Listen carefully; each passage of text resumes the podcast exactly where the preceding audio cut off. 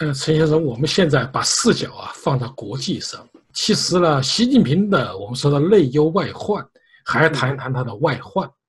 嗯，这个二零一八年有一个很大的事件发生了，就是川普总统啊发动了中美贸易战。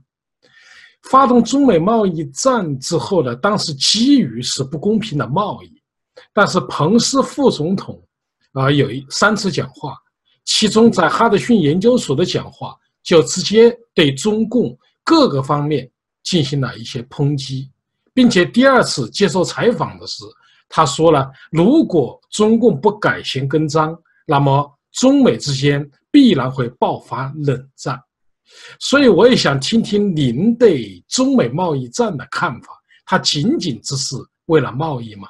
中美贸易战呢？我们刚开始呢，啊，觉得川普是一个双人双人总统啊。那么他打这场贸易战，那么目的很明显，就是说在中美贸易当中啊，美国吃亏了。啊，贸易不平衡，他要把这个贸易啊平衡过来啊，这是打贸易战的最最初的一个一一的动因啊。那么随着贸易战的深入啊，这情况就不对了。这不仅仅还是一个贸易的不平衡的问题啊，这里面还有中共完全。不遵守世界贸易规则的问题，更有中共偷窃西方国家先进技术的问题啊。那么再深入下去，那么就是出现了制度。中美两个是完全两个不同的制度。这两个不同的制度，在。在这以前，在川普打贸易战以前，西方国家的政治人物，当然商界、学界，啊，都存在着严重的对中国的误判。即他们认为，就是两个不同的制度也可以做到非常公平的贸易往来，是不是啊？而且。又可以通过这个贸易的往来来逐渐改变中国的政治、文化啊等等的啊生态环境，使中国逐渐逐渐纳入到文明社会跟世界接轨。但是这三十年来，西方政府看走了眼，西方政府看走了眼。但是，说句难听话，我们民运从来没有看走眼，在这四十年来当中，民运朋友多少次的在有国会也好，通过种种种种的渠道，向西方社会告诫西方社会，中国不可能。通过你们这种方式走向民主，走向自由，走跟世界文明接轨。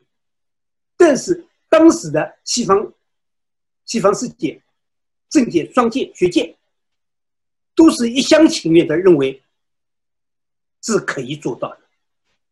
因为为什么？他们被经济上的巨大的利益是蒙蔽了眼睛。啊，那么时至今日，川普，川普还是从这个商业利益上来提这个问题。那么刚才你提到，彭斯总统就是明确的把西方社会对中国政策的反省性啊的的结果说出来。但是，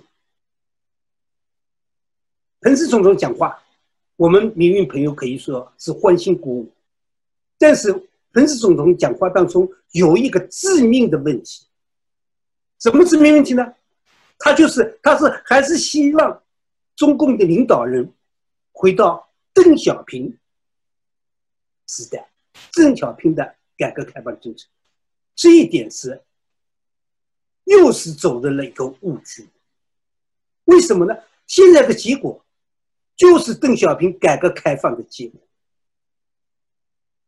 其实说到底，习近平走的这一条路，不是说跟跟邓小平完全想走的一条路，不是的，他们还形式上看上去不同，但是骨子里还是一模一样的，都是为了维护中共一党专政的统治。一党专政之下，那么毫无疑问，历史已经给了做了最好的回答，就是是老百姓的灾难，是社会的灾难，国家的灾难。啊，那肥了的、巩固了的，是他们权贵利益阶层。那么，彭斯总统还是希望中共再回到邓小平的改革开放道路上去，那么可能。如果说回去的话，假如回去的话，那可能又要通过四十年，可能更长的时间，再一次去认识中国的问题。陈先生，您刚才谈到了啊，彭斯副总统的讲话啊，其实当时听到我也感到很振奋，但是我没有您 想的那么深入，因为您提到了一个呃，回到事实啊，改邓小平改革开放这个道路上，当时我的想法呀。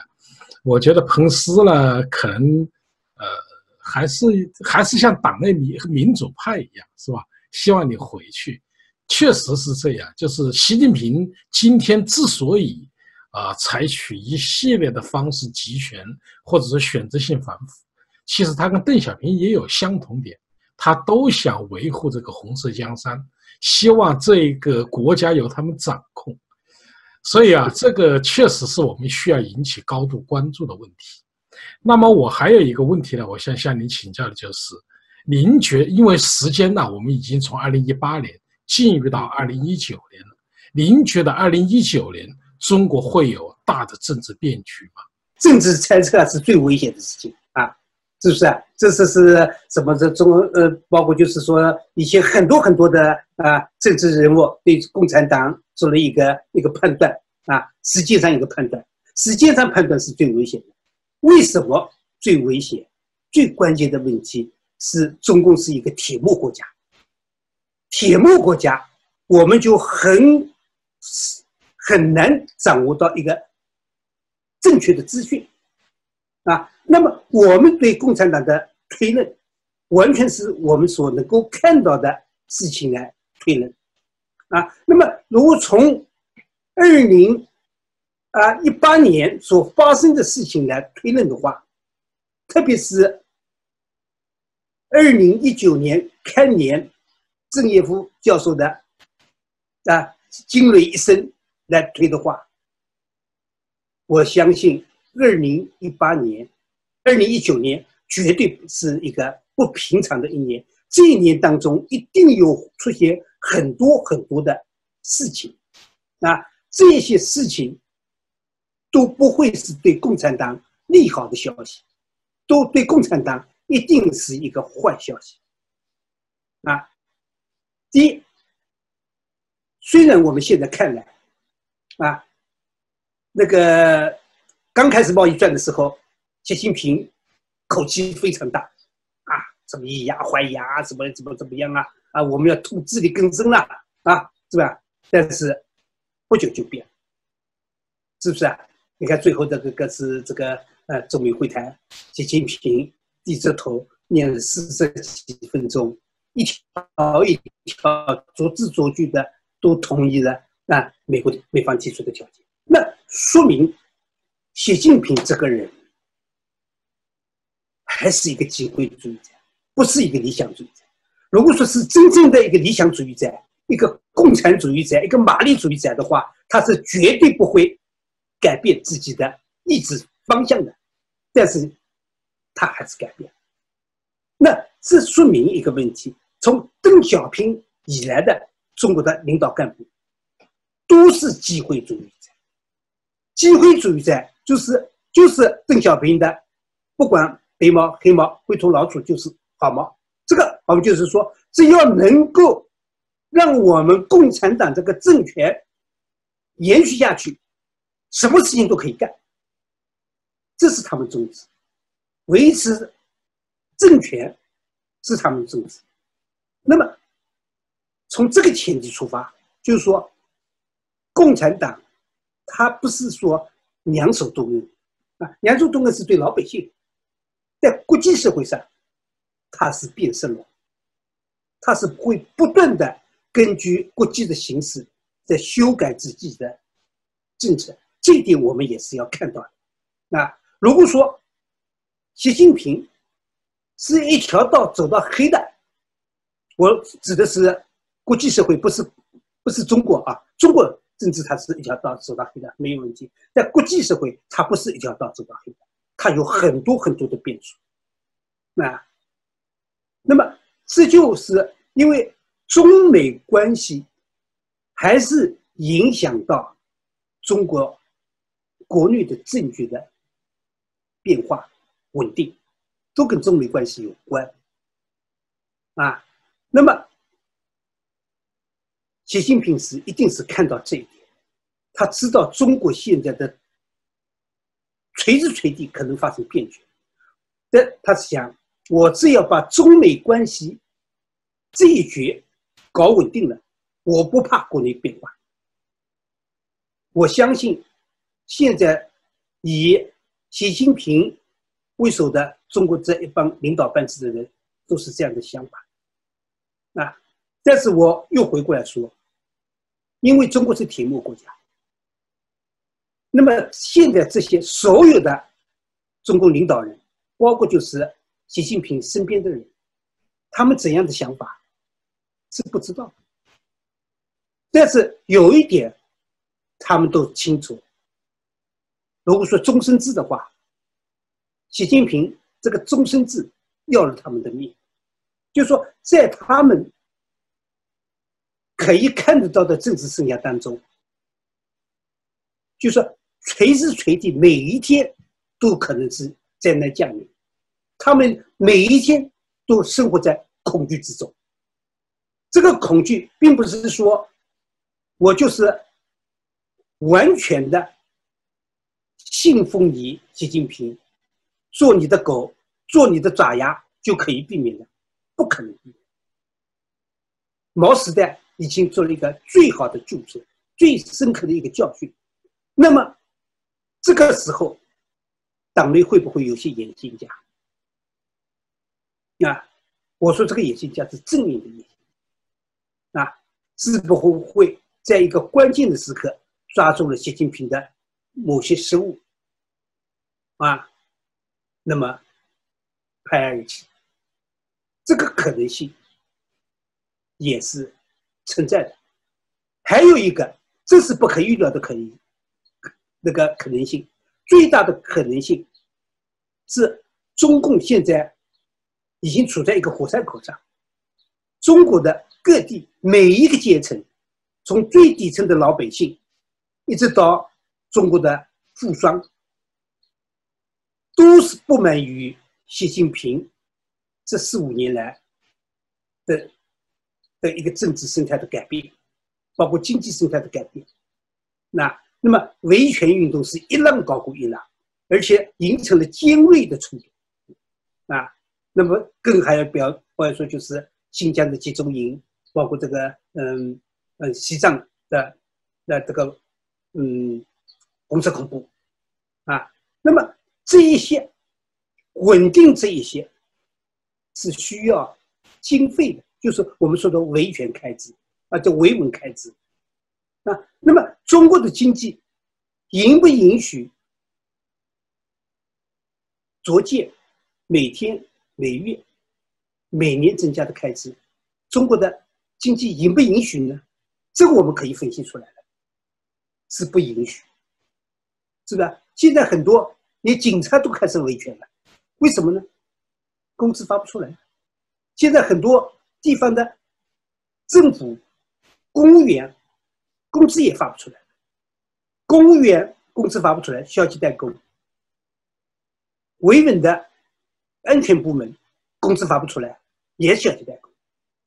那么这个维稳就不可能维持下去了。中共一旦维稳，经费没有了，或者是不够了，那么下面民众的起义反抗，他就顶不住了。这时候，中中共的党内的某一些想出来把习近平搞掉的这些干部，就会集合底层的维权运动。啊，把习近平干掉。所以说，前面我讲的这个党内的事情是不可预测，我们也不知道哪一位是以后是要是黑马要习近平用的，我们是也不做猜测，是吧？也没有办法猜测。但是民间的风起云涌的维权运动、反抗运动，那是我们是可以推算出来的。呃，陈先生，正如您所说啊，我们其实预测一个政治家或者预测一种啊一种结果，确实是很难的一件事，因为关键的问题是有很多变数。再一个，中共它又不透明，所以很多资料里其实我们无法掌握。你比如说经济数据，它可能给它公布出来的肯定是有很多水分的，比如说 GDP。啊，有也有人经济学家说，那实际上它是个负数，它而不是现在什么六点几，所以我们确实有难度。但是呢，我看到您的文章里面呢，您提到说中国这一种宪政民主的潮流啊，是无法阻挡的。我有时候也感到很纳闷儿，因为你说那个潮流无法阻挡，这个孙中山先生说的是吧？世界潮流浩浩汤汤，嗯。但是你想，那共那那个毛泽东领导的中共，按道理说，它也是一种逆流，但他最后也成功了，呃，像那个希特勒啊，原来德国也有民主宪法，他最后也是，好像历史啊，呃，我觉得好像不仅是啊奔腾向前，它还会有逆流，所以您为什么会认为啊这种趋势无法改变呢？那历史的发展啊，就是说。它完全不是一条直线的，啊，我们以前说是螺螺线式的发展，啊，它也可能有很多的反复。这历史都一再证明了这个，呃，这个历史的发展从来都是不是以直线的方式前进的，啊。那么中国追求宪政民主已经一百多年了，是吧？清末的时候已经开始了，啊。那么到了国民党的时候。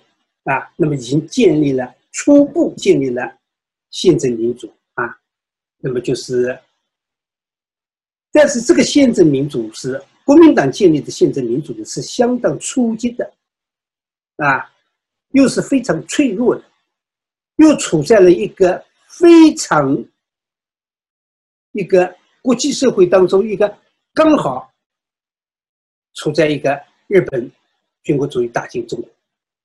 那么，这个时候又有国际社会的共产主义的影响，啊，就是按照我们的呃呃普通的说法，就是说一声炮响给中国送来了马克思主义，啊，那这是一个是一流，那这个这个一声炮响的马列主义呢，本来已经是完了，啊，红军苏区已经开已经基本上搞完了，是。已经开始两万五千里长征了，那什么两万五千里长征已经溃逃了嘛，是吧？已经搞完了嘛。这个时候，一个非常不好的一个时机，就是说，这时候日本人打进来了。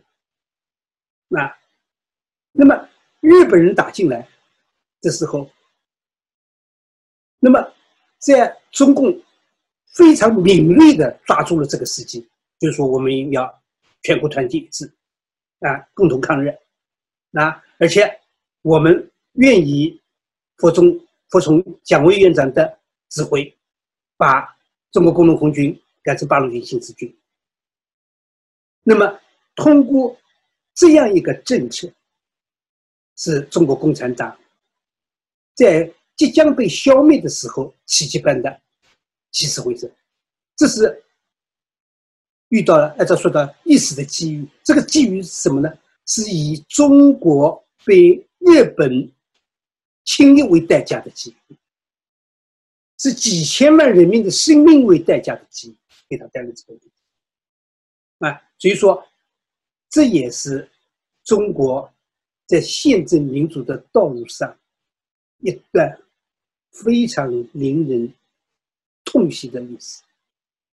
那本来没有日本打进来的话，中国的宪政道路可能会走得比较顺畅一点。啊，那么好了，日本人把你看转。在盟军的帮助下，赢得了胜利。这个时候，国军已经被打得七零八碎了，而共产党通过八年的休养生息，又得到了苏联的大量的援助，啊，包括较强的日本的武器，使他很快的通过三年的解放战争，把。大陆的政权拿下来，那么在下面中国建政以后，以共产党把以前向人民许诺的这些民主自由全部一刀砍掉，那么一直到今天，所以说我们的历史，中华民族的是一个多灾多难的历史，从这个角度讲。我认为是最正确的。我们民族的道路上不平常，非常的艰难。那么好了，这是一段历史。到了八九年天安门事件时候，如果说当年这个时候已经也是中国也是一个相当危机的时候啊。但是，全球对中国的制裁没多长时间，马上解冻。那么，中国以加入世贸组织为标志的啊，直接跟国际社会经济打通啊，那么是中国的经济高速的发展。但这个高速的发展是以低人权、环境的破坏。社会的不公为代价，是吧？这样一来，是一个本来已经是又一次即将灭亡的一个中国的政权。第一次是红军时候，第二次是啊毛时代，毛结束的时候，中国这个共产党这边已经是奄奄一息，是吧？但是这个时候，西方社会向中国政权伸出了援助之手。是我们中国的民主道路、宪政道路，中国人民对追求自由的加重了困难。所以说，我们你看，民运人士在海外已经这么多年了，苦苦的坚持，这么多，都是因为本来应该就是我们的理念。我们追求的目标是跟西方社会是一致的，但是西方社会对于我们中国人民追求自由民主的愿望，这是基于同情，没有实质性的支持。他们就是把他们的国家的实力去支持一个集权的中共政权。是一个给中国老百姓带来灾难的一个政权，是这个政权在四十年当中奇迹般的发展起来。所以说，我们两次大的事事件，一个就是日本侵略中国，帮了共产党的忙，使中国的民主道路被阻断。那么，到了毛泽东去世的时候，又是中国人民一次机遇，走向民主宪政的一次机遇。但是这个机遇又被西方社会的模糊不清、认识不清，还有看中了中国这么一个巨大的市场的利益所耽误掉。那么我不知道第三次机遇什么时候开始，但是从二零一八年，我们看到这是机遇的苗头，苗头已经看到了。这个就是以川普总统在对中国展开的贸易战，包括就是彭斯总统的正式性的讲话。